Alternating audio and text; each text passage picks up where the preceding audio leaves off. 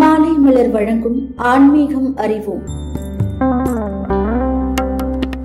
இலங்கையில் இருந்து வணிகர் ஒருவர் ஒவ்வொரு ஆண்டும் திருவாதிரையின் போது சிதம்பரம் நடராஜரை தரிசனம் செய்ய கப்பலில் வந்து செல்வார். ஒருமுறை கடும் புயல் மழை பெய்தது. இதனால் குலசேகரன் பட்டினம் வரை கப்பலில் வந்தவர் தொடர்ந்து செல்ல முடியாமல் அங்கேயே தங்கும்படி ஆனது சிவனை தரிசிக்க முடியவில்லையே என்ற கவலையால் அந்த வணிகர் கதறி அழுதார்.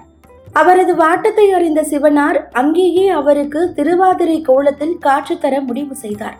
அப்போது இங்கிருந்து வடக்கு நோக்கி செல்லும் வழியில் எறும்புகள் வரிசையாக சென்று உனக்கு பாதை காட்டும். அந்த எறும்பு கூட்டம் நிற்கும் இடத்தில் உனக்கு திருக்காட்சி தருவேன் என அசரீரி கேட்டது. அதன்படியே எறும்புகள் வழிகாட்ட அவற்றை பின்தொடர்ந்த வணிகர் ஓரிடத்தில் தில்லையின் திருவாதிரை திருக்காட்சியை கண்டு சிலிர்த்தார். பிறகு அந்த இடத்திலேயே ஆலயம் எழுப்பி சிவனுக்கு ஸ்ரீ சிதம்பரேஸ்வரர் எனும் திருநாமம் சூட்டி வழிபட்டார். திருச்செந்தூரில் இருந்து சுமார் பதினான்கு கிலோமீட்டர் தொலைவில் உள்ளது குலசேகரன் பட்டினம். இங்கிருந்து சுமார் இரண்டு கிலோமீட்டர் தொலைவில் ஸ்ரீ சிதம்பரேஸ்வரர் கோவில் அமைந்து உள்ளது. பங்குனி உத்தர பெருவிழாவை விமரிசையாக கொண்டாடும் தென் மாவட்ட ஆலயங்களுள் முதன்மையான தலம் இது ஆகும். பங்குனி உத்தர நாளில் இங்கு திருக்கல்யாண விழா கோலாகலமாக நடைபெறும்.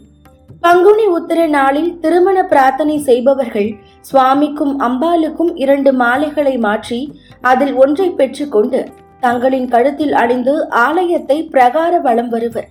இப்படி பிரார்த்திக்க விரைவில் கல்யாண மாலை தோளில் விழும் என்பது ஐதீகம். இதேபோல் இங்கு தருகிற மஞ்சளை பெண்கள் தினமும் குளித்துவிட்டு பூசிக்கொள்ள வீட்டில் விரைவில் எட்டிமேல சத்தம் கேட்குமா? திருக்கல்யாணம் முடிந்த அன்றைய தினம் இரவு ஏழு முப்பது மணிக்கு சுவாமியும் அம்பாலும் ஊஞ்சலில் அமர்ந்தபடி காற்று தருவர். இதை தரிசிக்க நம் வேதனைகள் பறந்தோடி விடும் என்று சொல்கின்றனர். தொடர்ந்து இணைந்திருங்கள். இது மாலை மலர் வழங்கும் ஆன்மீகம் அறிவோம்.